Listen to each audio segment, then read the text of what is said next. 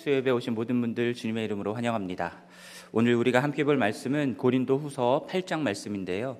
저희가 1절부터 24절까지 어, 내용들을 다 보기는 할 텐데 저희가 함께 읽기를 원하는 본문은 16절부터 24절입니다. 8장 고린도 후서 8장 16절부터 24절까지 말씀을 어, 찾으시고 저희가 함께 교독하도록 하겠습니다. 함께 어, 제가 먼저 읽겠습니다. 너희를 위하여 같은 간절함을 디도의 마음에도 주시는 하나님께 감사하노니 그 권함을 받고 더욱 간절함으로 자원하여 너희에게 나아갔고 또 그와 함께 그 형제를 보내었으니 이 사람은 복음으로서 모든 교회에서 칭찬을 받는 자요 이뿐 아니라 그는 동일한 주의 영광과 우리의 원을 나타내기 위하여 여러 교회의 택함을 받아 우리가 맡은 은혜의 일로 우리와 동행하는 자라. 이것을 조심함은 우리가 맡은 이 거액의 연보에 대하여 아무도 우리를 비방하지 못하게 하려 함이니 주 앞에서뿐 아니라 사람 앞에서도 선한 일에 조심하려 함이라. 또 그들과 함께 우리의 한 형제를 보내었노니 우리는 그가 여러 가지 일에 간절한 것을 여러 번 확인하였거니와 이제 그가 너희를 크게 믿음으로 더욱 간절하니라. 나의 동역자요 우리 형제들로 말하면 여러 교회의 사자들이요 그리스도의 영광이니라 함께 읽겠습니다. 그러므로 너희는 여러 교회 앞에서 너희의 사랑과 너희에 대한 우리의 자랑의 증거를 그들에게 보이리라 보이라 아멘. 자 고린도후서 7장 8절 말씀 보면은 어, 바울은 자신이 고린도 교회에게 보냈던 편지 때문에 고린도 교인들이 근심하게 어, 했던 했다라는 것을 어, 후회했다라고 말씀하고 있습니다. 자, 그 편지가 가져올 결과가 염려가 됐기 때문인데요.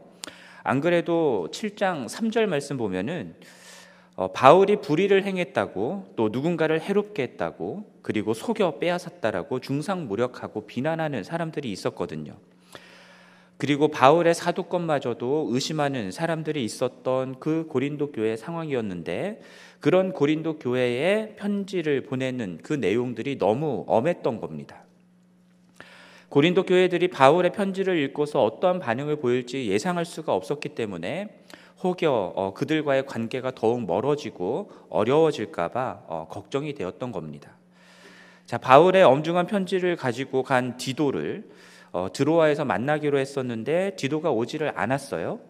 그래서 겨울 몇 달 동안은 항해를 할 수 없는 어, 상황이 되기 때문에 바울은 어쩔 수 없이 드로아를 떠나서 마게도냐로 가게 됩니다.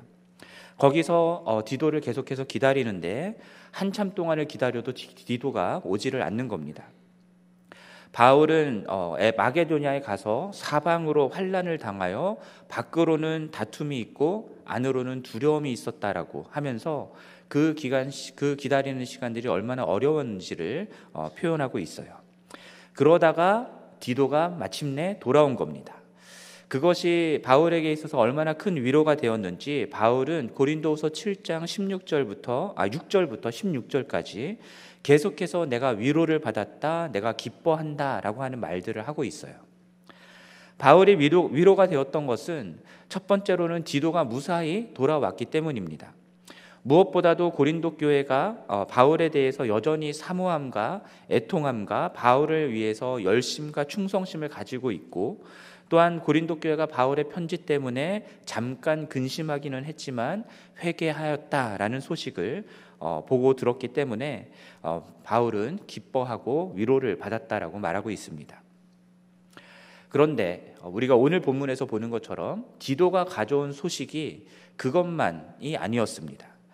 디도가 가져온 또 다른 보고의 소식이 무엇이냐면 오늘 본문 8절부터 아 8장부터 9장까지에 걸쳐서 나오는 고린도 교회의 연보에 대한 말씀 보고였습니다. 구제 헌금에 대한 보고였죠. 사실 바울이 디도가 오지 않은 것 때문에 걱정했던 것 중에는요. 디도가 고린도 교회로 어, 오는 길에 아, 고린도 교회에서 오는 길에 어, 연보를 가져오다가 그러다가 강도를 당하지는 않았을까 하는 염려도 있었던 겁니다. 하지만 디도가 연보를 가지고 오지는 않았고요. 대신에 고린도 교회 연보에 대한 소식을 전해 주었던 건데요. 바울은 어, 이 이방인들에게 복음을 전하면서 어, 세웠던 그런 교회들에게 예루살렘 교회를 위한 연보를 할 것을 부탁을 했었습니다. 왜냐하면 이것은 어, 예루살렘 교회와의 일종의 합의가 있었던 부분이었거든요. 갈라디아서 2장 9절 9절과 10절 말씀을 보면은 바울과 바나바가 예루살렘에 가게 되는데요. 그때에 예루살렘 교회 기둥과 같은 지도자들 야고보와 게바와 요한을 만나게 됩니다. 그리고 그들과 친교의 악수를 했다라고 얘기를 하는데요. 그 악수가 무엇을 의미했냐면 바울과 바나바 너희들은 이방인에게 복음을 전해라. 야고보와 어, 게바와 요한 우리들은 유대인들에게 복음을 전하겠다 하는 일종의 어, 선교 협의였습니다. 협약이었습니다. 자, 그 합의를 하면서 야고보와 게바와 요한이 바울과 바나바에게 부탁한 것이 한 가지가 있었는데 그것이 무엇이었냐면 가난한 자들을 기억해 달라라는 부탁을 했었습니다. 즉 이방인 교회들이 세워지게 되면 이방인 교회들이 예루살렘에 있는 그리스도인들 중에 가난한 이들을 기억하고 도와줄 것을 부탁을 했던 것입니다. 바울은 이 합의에 어, 동의했고요. 그리고 그 부탁을 신실하게 지켜 행했습니다. 그래서 갈라디아, 아시아, 마게도냐 그리고 아가야에 있는 교회로부터 연보를 구제 헌금을 어, 모았고요. 그리고 예루살렘 교회에 가져다 주었습니다. 또한 바울은 이렇게 이방인 교회들이 헌금으로 예루살렘 교회를 도와주어야 되는 그 이유를요. 단순히 그 협약 때문만이 아니라 로마서 16장 27절 말씀을 보면은 이방인들이 예바, 어, 예루살렘 교회에 영적으로 빚을 졌기 때문에 그 빚을 갚아야 된다라는 의미로 어, 연보를 해야 된다라는 이야기를 합니다. 즉 예루살렘 교회가 그리스도의 복음이라고 하는 이 영적인 것들을 이방인 교회들에게 나누어 준 것이기 때문에 그렇기 때문에 이방인 교회들은 육적인 곳, 곧 물질적인 헌금으로 어, 예루살렘 교회를 도와야 된다라는 이야기를 하고 있습니다. 그것이 마땅하다라는 거예요. 그리고 실제로 사도행전 11장 말씀을 보면은 천하에 큰 흉년이 든다라는 예언이 있었죠. 그리고 그 예언이 이루어집니다. 실제로 큰 흉년이 있어서 예루살렘 성도들 중에 가난한 자들이 더욱 궁핍하게 되는 일들이 일어났었습니다. 이에 제자들이 각각 그 힘대로 유대에 사는 형제들에게 어, 연보 어, 부조를 보냈다라고 얘기를 하는데요. 바나바와 사울도 어, 바울이죠. 바울도 그들의 손에 장로들을 통한 장로들에게 보냈다라고 이야기하고 있습니다.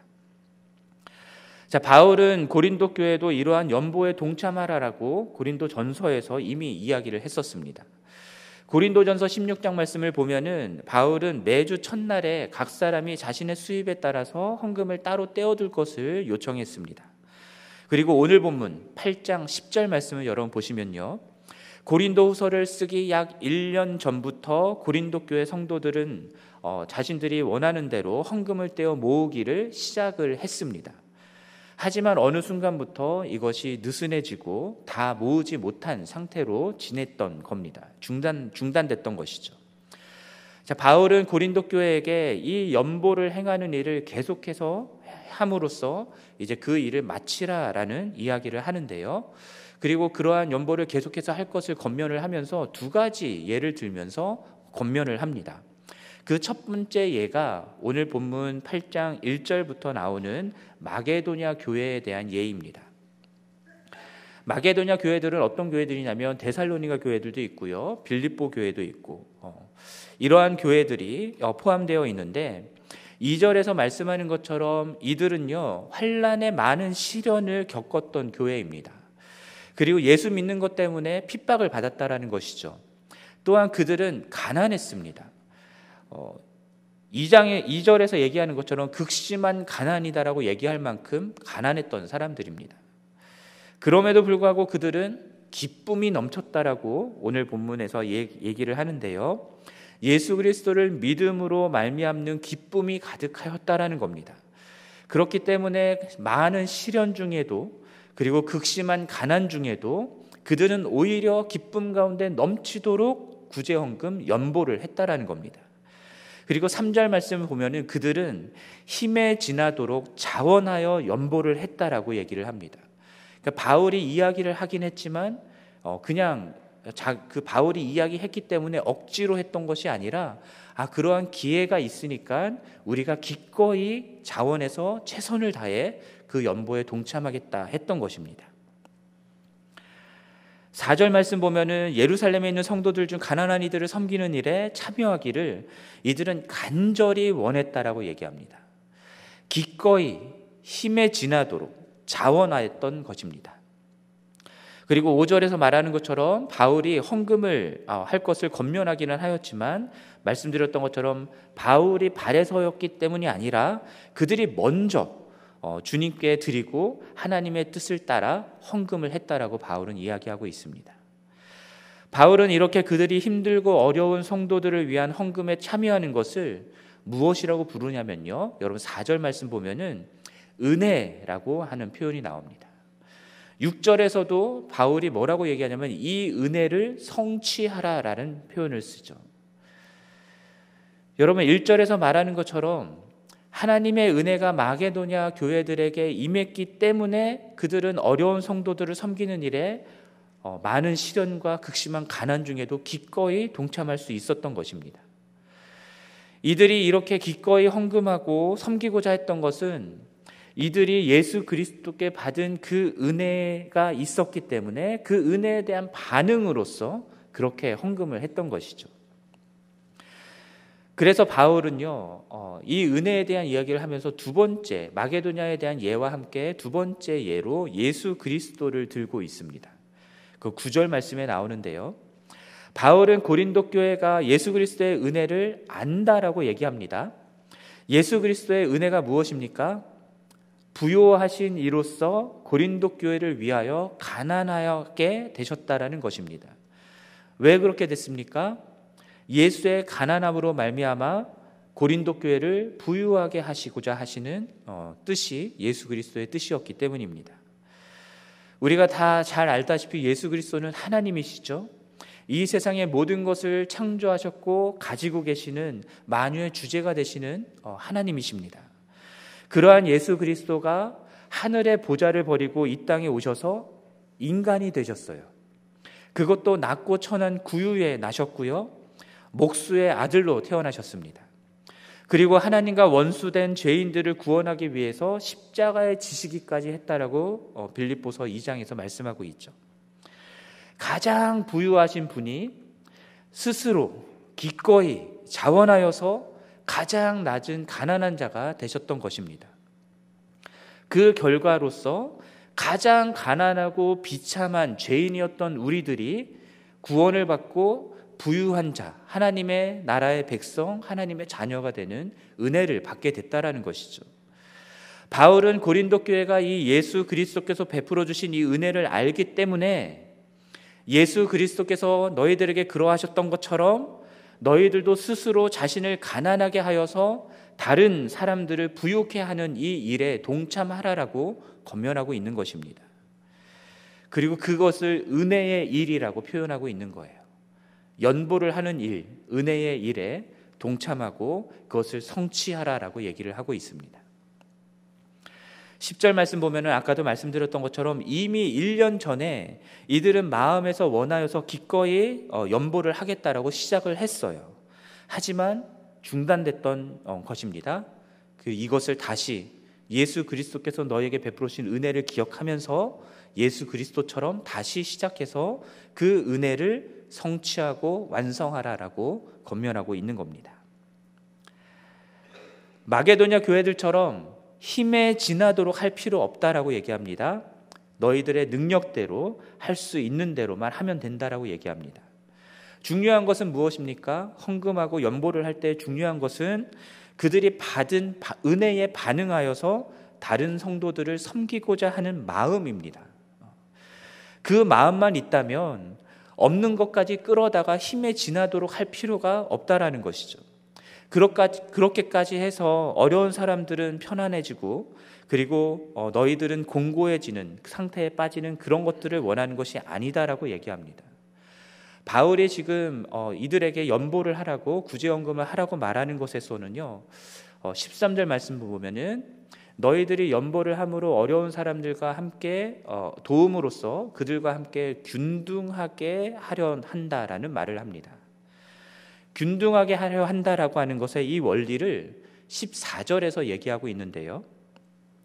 넉넉한 것으로 부족한 것을 보충한다라는 겁니다. 그리고 이에 대한 근거를 출애굽기 16장 18절에 있는 말씀을 가져와서 오늘 본문 15절에서 얘기하고 있습니다. 이스라엘이 출애굽한 후에 만나를 내리게 되죠. 그때에 사람들이 어떤 사람들은 많이 거뒀습니다. 하지만 소용 없었어요. 어, 남으면 다 썩어 버렸으니까요. 어떤 사람들은 적게 거뒀습니다. 하지만 부족함이 없었습니다. 각 사람은 각 사람이 먹을 만큼 모두 다 풍족하게 거두었다라는 것입니다. 이것이 하나님 나라의 경제 원리다라는 것이죠. 열심히 일한 만큼 더 많이 가질 수 있다라는 것이 어, 우리 이 세상의 원리입니다. 우리 자본주의를 살아가고 있잖아요. 내가 열심히 일하면 열심히 일하는 만큼 더 많은 것들을 소유할 수 있다라는 것이 자본주의의 원리입니다. 그리고 그것이 자본주의 체제 하에서 살아가고 있는 우리들의 마땅한 권리죠. 그러나 그리스도인들은 이 세상의 자본주의 경제 체제를 따라가는 사람들이 아닙니다. 하나님 나라의 경제 원리를 따라서 살아가는 사람들이다라는 거죠. 우리가 갖는 모든 소유는 누구의 것입니까? 하나님의 것입니다. 하나님이 우리에게 은혜로 주신 것들이죠. 그것은 우리의 것이 아니고 하나님의 것이기 때문에 하나님은 우리를 무엇이라고 부르냐면 청지기라고 부르십니다. 청지기로서 하나님의 것을 맡겨진 어, 대로 잘 관리하는 자들로 우리를 부르신 것이죠. 따라서 하나님이 우리가 먹고 살 수 있는 수준보다 더 많은 소유를 우리에게 맡기셨다면 우리가 먹고 살 수 있는 부분에 남는 부분들은 무엇을 위한 것이겠습니까? 하나님의 나라를 위한 것이고 이 세상에서 부족한 자들을 채워주라고 주신 것들이다라는 겁니다. 남는 부분들은 부족한 이들을 보충하여서 어, 나누는 것. 그래서 어느 누구도 부족함이 없게 되는 상태가 되는 것. 그것이 하나님 나라의 경제 원리다라는 거예요. 이게 억지로 빼앗고 막 체제로 해가지고 강요해서 하는 거는 그게 공산주의죠. 그거는 아닙니다. 그걸 얘기하는 게 아니에요. 하나님이 은혜로 주셨기 때문에 내가 마땅히 누릴 수 있는 권리지만 나에게 주신 은혜 때문에 하나님의 사랑 때문에 내가 기꺼이 내 것을 나누겠다라고 하는 것. 그것이 하나님 나라의 경제 원리다라는 거예요. 그래서 사도행전에 보면요. 예루살렘 초대교회의 모습 속에 어떤 모습이 있었습니까? 재산과 소유를 팔아서 각 사람의 필요를 따라 나눠주는 모습이 있었습니다. 믿는 무리가 한 마음과 한 뜻이 되어서 모든 물건을 서로 나누어 썼다라고 말씀합니다. 자기 재물을 자기 것이라 주장하는 사람이 없었다라고 얘기해요. 그리고 그 결과가 무엇입니까? 초대교회 안에는 가난한 사람이 없었다라고 얘기합니다. 사회에는 가난한 사람들이 많았어요. 하지만 초대교회 안에는 가난한 사람들이 없었습니다. 왜?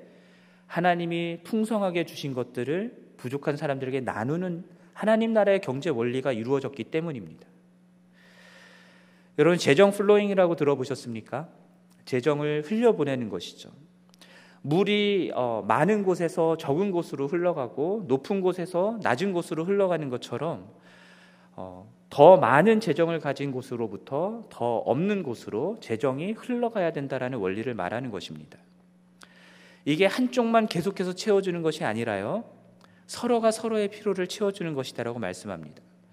그래서 내가 풍족할 때는 부족한 사람 채워주고 또 내가 부족해지면 어떻게 됩니까? 나한테 도움을 받았던 또 다른 사람들이 풍족해졌을 때에 또 나를 도와주는 그렇게 서로가 서로의 어, 필요를 채워주면서 균등함을 이뤄 나가는 것 그것이 하나님 나라 백성의 경제 원리다라고 오늘 본문이 말씀하고 있는 겁니다. 오늘 본문만이 아니라 성경 전체가 그것을 이야기하고 있어요. 그리고 이러한 하나님 나라의 경제 원리는요, 사랑에 근거하는 것입니다. 하나님의 사랑과 하나님의 그 은혜에 대한 우리의 믿음의 표현으로서 그렇게 하라라고 말씀하고 있는 거예요. 그래서 여러분 요한 1서 3장 17절 18절 말씀 보면요. 사도 요한이 뭐라고 말씀하냐면 누가 이 세상의 재물을 가지고 형제의 궁핍함을 보고도 도와줄 마음을 닫으면 하나님의 사랑이 어찌 그 속에 거하겠느냐라고 말씀합니다. 그러면서 말과 혀로만 사랑하지 말고 행함과 진실함으로 사랑하라라고 얘기를 하죠. 이게 무슨 말입니까? 하나님의 사랑이 우리 안에 있으면 궁핍한 사람들을 봤을 때 내가 가진 것으로 그들을 도와준다라는 것이죠. 또한 야고보서 2장 15절에서 17절 말씀을 보면요. 만일 형제나 자매가 헐벗고 일용할 양식이 없는데 그에게 이르기를 가서 평안히 하라, 덥게 하라, 배부르게 하라라고 말만 하면 그리면서 그러면서 그 몸에 쓸 것을 주지 않으면 무슨 유익이 있냐라고 얘기하면서 야고보 사도가 무엇을 얘기하냐면 행함이 없는 믿음은 죽은 믿음이다라고까지 얘기를 합니다.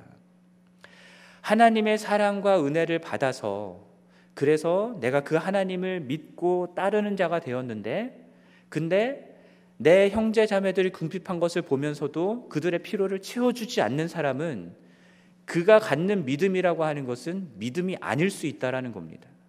죽은 믿음이다라는 것이죠. 왜입니까?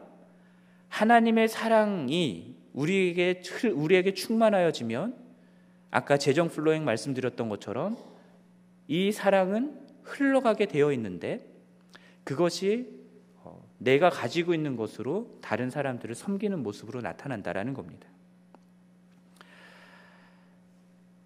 그래서 이러한 하나님 나라의 백성의 경제 원리를 어, 행하는 것은요, 우리가 머리로 안다고 할 수 있는 게 아닙니다. 더 많이 가졌다라고 할 수 있는 것도 아닙니다. 누가 할 수 있느냐?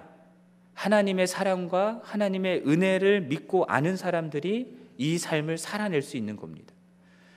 내가 적게 가졌어도 하나님의 사랑과 은혜가 충만하면 내가 가진 것 속에서도 나눌 수 있는 것이니까요. 마게도냐 교회 사람들이 그렇게 했잖아요.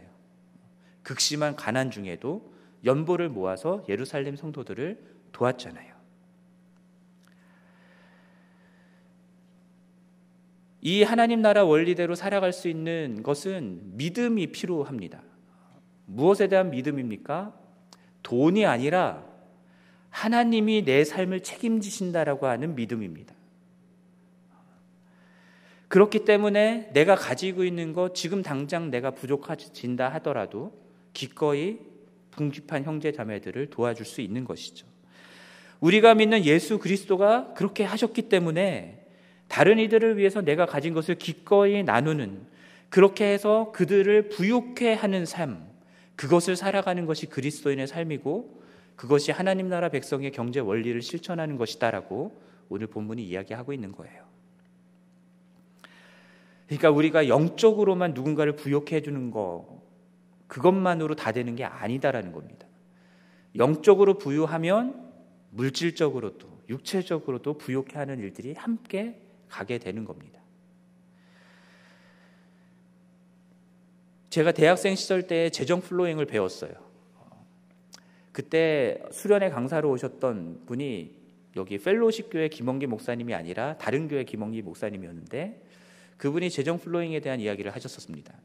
그러면서 그, 그 자리에서 수련회 자리에서 어, 실천할 수 있는 어, 기회를 주셨었는데 그것이 무엇이었냐면 여러분들 지갑에 있는 현금을 다 꺼내서 봉투에 넣어서 여러분 기도하시고 정말 이 재정이 필요하다고 생각하는 사람에게 주십시오라는 것을 수련회 중에 하셨었어요. 그리고 그 공동체 안에서 우리 대학부 공동체 안에서 실제로 그러한 일들을 했었습니다. 그때 그 수련회 가운데 얼마나 큰 은혜가 있었는지 몰라요. 2007년 어, 또 유학을 나와서 미국에서 유학 생활을 하다가 저랑 제 아내가 어느 수련회에 참석을 했었는데 그 수련회 때 오셨던 강사 목사님을 통해서 우리 우리가 도전을 받고 우리 가정도 어, 재정을 하나님께 맡기는 삶을 살자라고 결단을 했었습니다. 그 후로 재정적인 필요가 생기면 어떻게 했냐면 어, 기도하기 시작했어요. 사람들에게 부탁하지 않고 한국에 전화하지 않고 기도했습니다. 그때마다 하나님은요, 하나님 나라의 경제 원리를 실천하는 수많은 믿음의 사람들을 통해서 저희 가정들의 필요를 채워주셨습니다. 어, 기적과 같이 채워주신 일들이 너무 많아요. 제가 여러분들과 그 이야기를 다 나누자면 여러분 집에를 못 가십니다. 그리고 그 가운데에서도 부족한 가운데서도 어, 제가 속한 공동체 안에 또 부족한 사람들 필요가 있는 사람들이 보이면 그러면 저희도 어, 헌금을 모아서 조금씩 나누는 일들을 했었습니다. 제가 이러한 삶들 살아가면서 2007년부터였으니까는 벌써 16년 됐잖아요. 16년 동안 이러한 삶을 살면서 제가 정말로 확신하게 된 것은 무엇이냐면요. 우리가 살아가는 사회가 자본주의 사회잖아요. 제가 자본주의 나쁘다라는 게 아니라 자본주의는 어찌됐건 돈이 우상이 될 수 있는 가능성이 높은 체제입니다. 그러한 세상 속에서 사람들은 돈을 추구하게 되고요. 더 많은 것들을 추구하게 되고요. 그런데 그러한 세상 속에서 이 세상의 풍조를 따르지 않고 정말 구별된 그리스도인의 삶을 살아갈 수 있는 그 길이 무엇이냐? 우리의 재정을 흘려보내는 겁니다. 우리의 재정을 그냥 줘버리는 겁니다. 사탄은 그 재정이 없으면 큰일 난다라고 우리에게 두려움을 심어주지만 돈이 아니라 하나님이 우리를 책임지시기 때문에 내가 기꺼이 이것을 흘려보내겠다라고 결단하고 나누면 그냥 줘버리면 그럼 사탄이 충격받습니다. 얘는 이게 안 통하네? 라고 되는 것이죠. 여러분, 그러한 성도들, 그러한 교회들이 많아지면 많아질수록 이 세상이 어떻게 되겠습니까? 여러분 오늘 본문 7절 말씀을 보면요. 고린도 교회는 말씀하는 것처럼 믿음이 풍성했던 어, 그런 교회였습니다. 언변도 굉장히 뛰어난 그리고 지식도 많은 그런 교회였고요. 간절함도 있었고 열심도 있는 그런 교회였습니다. 바울과 고린도 교회 사이에는 끈끈한 사랑이 있었던 어, 풍성했던 그런 교회였습니다. 하지만 다른 교회, 다른 성도들을 섬기는 일에는 부족했다라는 거예요. 다른 것들은 많은데 하나님의 사랑과 은혜를 입었고 믿음이 충만하다라고 얘기를 하는데 그런데 다른 교회를 섬기는 일에는 부족했다라는 겁니다. 그래서 바울은 너희들이 이 연보를 하는 일, 이 은혜의 일에도 너희가 풍성하기를 원한다라고 오늘 본문이 말씀하고 있습니다. 그리고 그렇게 함으로써 무엇을 증명하게 되는 겁니까? 8절 말씀.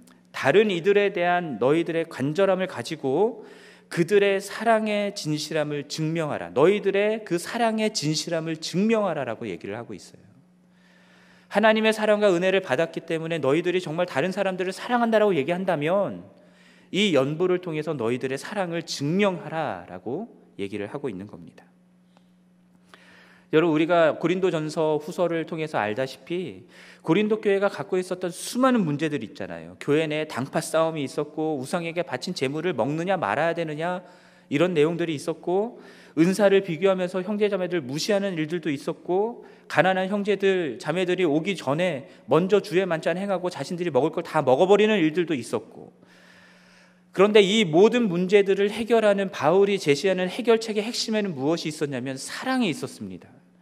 사랑 때문에 너희들이 가지고 마땅히 누려야 될 권리를 누리지 않고 양보하라는 겁니다.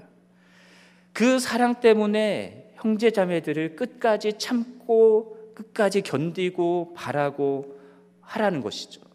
그것이 고린도전서 13장에 나오는 사랑에 대한 내용들이잖아요. 그리고 그 사랑은 주님이 우리에게 보여주신 사랑이고요. 하나님의 사랑과 은혜를 입은 죄인들의 모임인 교회는요, 서로에 대한 사랑을 행함과 진실함으로 나타내야 되는 곳입니다. 교회 내에서만이 아니라요. 우리 교회 밖 다른 교회와 다른 교회 성도들을 향해서도 나타내야 하는 것입니다. 그것이 우리가 하나님 나라의 어, 하나님의 사랑과 은혜를 받은 자들이다라는 것을 세상 가운데에 온전히 증명할 수 있는 길이 되는 것이죠. 감사하게도 우리 교회는요, 하나님의 사랑과 은혜를 풍성히 받은 교회입니다. 그리고 많은 성도님들이 그 사랑과 은혜를 받은 거에 대해서 반응, 믿음으로 반응하시는 성도님들이 우리 교회 안에는 참 많습니다. 그래서 팬데믹 상황을 지나면서 많은 헌금들을 여러분 하셨고요. 덕분에 우리 교회도 헌금이 줄지 않고 계속 어, 있을 수 있었을 뿐만 아니라 우리 주변에 있는 다른 작은 교회들, 성도들, 어려운 성도들을 도울 수 있었습니다. 여러분 이번에 했던 바자 어, 바자 때도 저희들이 만불 가까운 수익금이 있었는데요. 그것을 이 지역 사회에 있는 학교들, 초등학교, 중학교 하는 학교들 아이들 중에 어려운 아이들에 대한 장학금과 그리고 미처 학용품, school supply들을 살수 없는 아이들을 위해서 그것들을 지원하려고 하고 있습니다. 그리고 얼마 전에 히스패닉 교회가 전도 집회한다고 우리 교회에게 재정 요청을 한 적이 있었어요. 그리고 어제 어, 우리 선교 나눔 팀에서 그 check를 어, 발송해서 뭐 전달을 했다라는 얘기를 들었습니다. 이미 우리 교회는요, 어, 이 하나님께 받은 사랑과 은혜를 풍성히 나누고 있는 교회라고 생각이 듭니다. 이미 많이 해 왔었고, 많이 하고 있고, 어, 하지만 더 많이 했으면 좋겠습니다. 교회 안팎으로 더 풍성히 나눌 수 있는 교회가 됐으면 좋겠습니다. 이로써 하나님의 나라가 어떠한 원리로 이루어지는지를 더 많이 내가 가지려 하고 내가 누리려고 하는 이 세상을 향해서 보여주는 교회가 됐으면 좋겠고요. 우리 교회가 얼마나 풍성한 하나님의 사랑과 은혜를 받았는지를 더 풍성히 나타내는 어, 그런 교회가 됐으면 좋겠습니다. 여러분 그러한 교회가 됨에 있어서 그러한 교회가 됨에 있어서 반드시 필요한 사람들이 있습니다. 어떤 사람들이 필요하냐? 그것이 오늘 우리가 읽었던 16절부터 24절까지 나오는 내용이었습니다. 오늘 본문 16절 이하에는요. 고린도 교회 연보를 받아서 관리하고 전달하는 이 사역을 위해서 바울의 요청을 받아들인 어, 바 울의 요청을 받은 어, 세 명이 나옵니다. 20절과 21절 말씀을 보면은 가난한 교회 성도 또는 성도들 구제하기 위해서 모금된 이 거액의 연보를 관리하고 전도, 어, 전달하는 일에 바울은 매우 조심스럽게 하려고 한다라는 사실을 우리가 알 수 있습니다. 왜냐하면 큰 돈이 관련된 사역이잖아요. 여러분 알다시피 돈이 관련되면 조심해야 됩니다. 특히 하나님의 사랑과 은혜를 나누고자 하는데 근데 돈이 관련된 문제라고 하면은 우리가 조심하지 않으면 구설수에 오를 수 있습니다. 아무리 선한 의도를 가지고 한다고 하더라도 그 과정과 절차에 있어서 만에 하나 의혹이 생긴다고 한다면 비방을 받을 수 있게 되는 것이죠. 사실 사도 바울이 지금 연보를 거두려고 할 때에도요, 어, 이 사도 바울이 이렇게 하려고 하는 것에 대해서 속여 빼앗으려고 한다라는 비난을 받았었거든요. 그래서 더더욱 더 조심하려고 하는 것입니다. 하나님 앞에서 떳떳하기만 하면 되는 게 아니라 사람들 앞에서도 떳떳하게 어, 할수 있어야 되는 것이죠. 그리고 이 은혜로운 사역을 통해서 주님께 영광이 되고 어, 바울 일행들의 이 좋은 뜻을 온전히 이루기 위해서는 정말 떳떳하게 해야 되는데 그 떳떳하게 하기 위해서는 그것을 할 수 있는 사람들이 필요했다라는 겁니다. 그런 사람들에게 이 사역을 맡겨야 하는 것이죠. 그래서 바울은 특별히 오늘 본문에서 어, 세 명에게 이 사역을 맡기게 되는데 디도라고 하는 사람이 나오고요. 그리고 이름을 알 수 없는 두 형제가 나옵니다. 먼저 디도가 어떤 사람이었는지를 살펴보면요. 16절과 17절 그리고 23절에서 말씀하고 있는데요. 디도는 고린도 교회를 위하여서 바울과 같은 간절함, 같은 열심을 가지고 있는 사람이었고요. 바울의 동료고 고린도 교회를 위한 바울의 동역자였다고 말합니다. 우리가 흔히들 바울의 영적인 아들을 디모데라고 생각하는데 디도서 1장 4절 말씀을 보면은 바울은 디도 역시 같은 믿음을 따라 나의 참 아들이다라고 표현하고 있습니다. 그리고 이 디도는 헬라인이었어요. 어, 바울에게서 복음을 듣고 헬라인이었는데 그리스도인이 된 것입니다. 그래서 디도는 사도행전 15장에 나오는 예루살렘 공의회에 갔을 때에 바울과 함께 안디옥 교회의 이방인 신자 대표로서 함께 갔던 사람입니다. 여러분 그런 디도를 바울이 지금 어, 엄중한 책망의 편지와 함께 고린도 교회로 보낸 것이거든요. 안 그래도 고린도 교회 안에 유대주의자들이 들어와서 바울의 사도권에 대해서 의심하고 비난하고 하는 상황인데 그런데 여러분 헬라인 디도가 그곳에 가서 바울의 편지를 전했다고 생각해 보십시오. 바울이 이러한 뜻을 가지고 있다라는 것을 설명했다라고 생각해 보십시오. 그러면 고린도 교회가 어떻게 반응했겠습니까? 자신이 생각해도 괜히 편지를 보냈다라고 후회할 만한 그런 내용을 담은 편지였는데 근데 그 편지를 가져온 디도를 고린도 교회 사람들이 환영하고 막 기뻐 맞이했겠습니까? 그렇지 않았을 겁니다. 바울도 그것을 알고서 디도를 보낸 거예요. 왜냐하면 디도가 그런 상황 가운데에서도 잘 해낼 수 있는 사람이다라는 걸 알았기 때문입니다. 여러분 고린도 교회가 바울의 말을 따라서 연보를 하다가 중단됐던 상황인데 여러분 다시 연보를 해야 된다라고 말하는 그런 말을 한다라는 게 여러분 쉬운 일이겠습니까? 여러분 오늘날에도 헌금 설교하는 거 목회자들에게 엄청난 부담인데 근데 이 당시에 잘 하고 있다가 중단된 그것도 바울에게 어, 바울의 사도권을 의심하고 비난하는 사람들이 있었던 그런 교회를 가서 다시 연보를 해야 된다고 말하는 게 쉬웠겠습니까? 부담스러웠겠죠? 하지만 오늘 보면 17절 말씀 보면은 디도는요. 이 바울이 거액의 연보를 관리하고 전달하는 사역을 위해 고린도 교회로 가라고 했을 때에 디도는 더더욱 더 간절함으로 자원하는 마음으로 갔다라고 말씀합니다. 16절과 17절에서 공이 간절함이라는 표현이 나오는데요. 이건 열심이다라고도 할 수 있고요. 그렇기 때문에 그 사역을 행함에 있어서 주저함 없이 빠르게 진지하게 부지런하게 임했다라는 의미이기도 하고요. 그리고 예루살렘 교회를 향한 가난한 이들을 돕는 일에 대한 간절함을 표현하는 것일 수도 있습니다. 여러분 디도가 이 사역이 재밌고 좋아서 막 나를 막 환영해 주는 그런 분위기에서 했던 것이 아닙니다.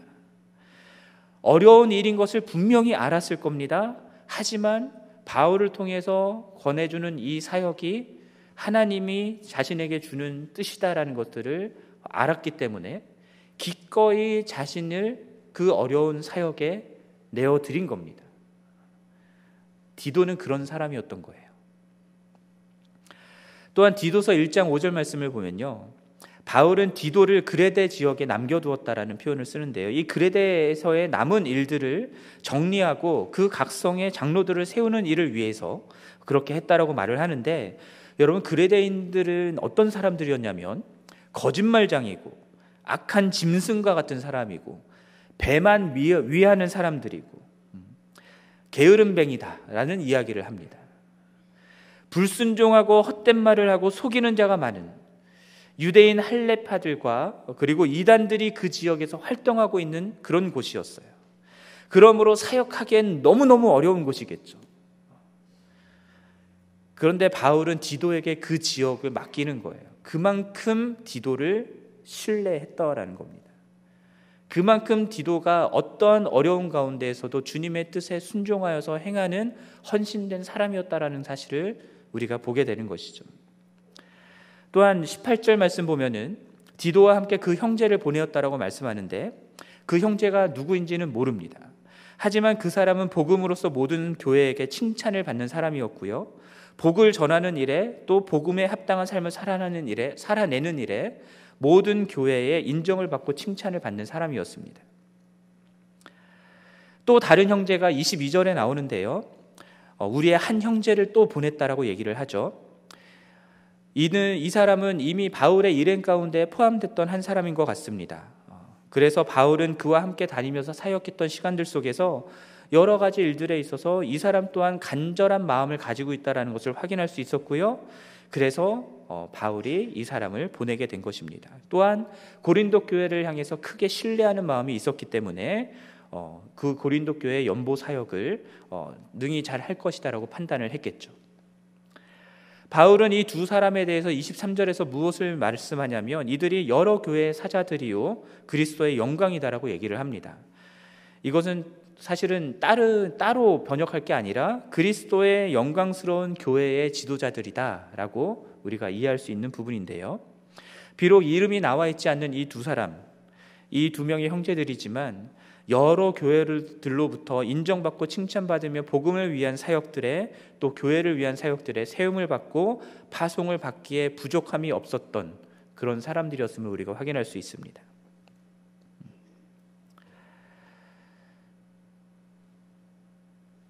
여러분 오늘 본문에서 나오는 것처럼 이 거액의 연보 재정과 관련된 일들을 함에 있어서 정말 중요한 일이기 때문에 믿을 만한 사람들에게 맡겨야 되겠죠. 그리고 또한 교회에서 행하는 모든 사역들은요, 사실 어, 믿을 만한 사람들에게 맡겨야 되는 일들입니다. 독불, 독불 장군처럼 혼자 살 수 있는 일이 아니고요, 함께 연합하여서 협력해서 동역자들과 해야 되는 일들입니다. 디도와 두 형제들 이들이 바울이 정말 어렵고 힘든 사역들을 하고 하고자 할 때에 그때에 함께 마음을 모아서 헌신했던 사람들이었고 그렇기 때문에 이들을 동역자라고 부르고 있는 것입니다. 근데 함께 사역한다라는 사실을 넘어서 우리가 이러한 질문을 던져봤으면 좋겠습니다. 우리들 중에 정말 중요하고 어려운 사역들을 기꺼이 맡길 수 있는 그런 헌신된 동역자들이 있는가?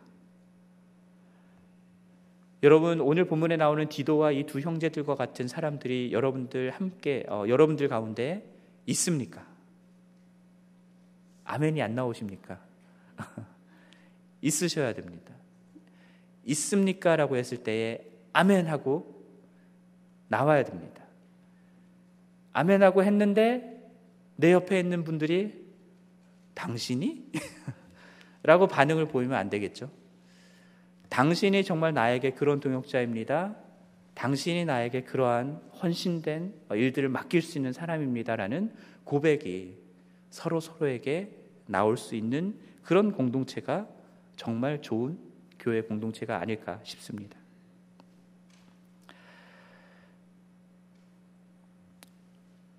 여러분 교회를 위해서 사역을 하려고 할 때에 사람이 없어요 라는 말 들어보셨습니까? 사람이 없어요. 그런 말을 자주 듣게 됩니다. 뭔가 하려고 할 때 할 수 있는 사람이 없어서 못하는 사역들도 굉장히 많습니다. 우리 교회는 그러지 않았으면 좋겠습니다. 정말 어렵고 힘든 사역들 이 사람에게도 맡겨도 되고 저 사람에게도 맡겨도 되고 하는 그런 사람들이 있는 그런 동역자들이 있는 그런 교회가 됐으면 좋겠습니다. 여러분 갈수록 힘들고 어려운 일들 안 하려고 하는 시대입니다. 그리고 내게 유익이 되지 않으면 어, 나, 내 나를 만족시키지 않으면 시간과 물질을 나누려고 하지 않는 시대입니다. 그래서 젊은 사람들이 있는 교회는 헌금이 잘 안 들어온다는 얘기를 하잖아요.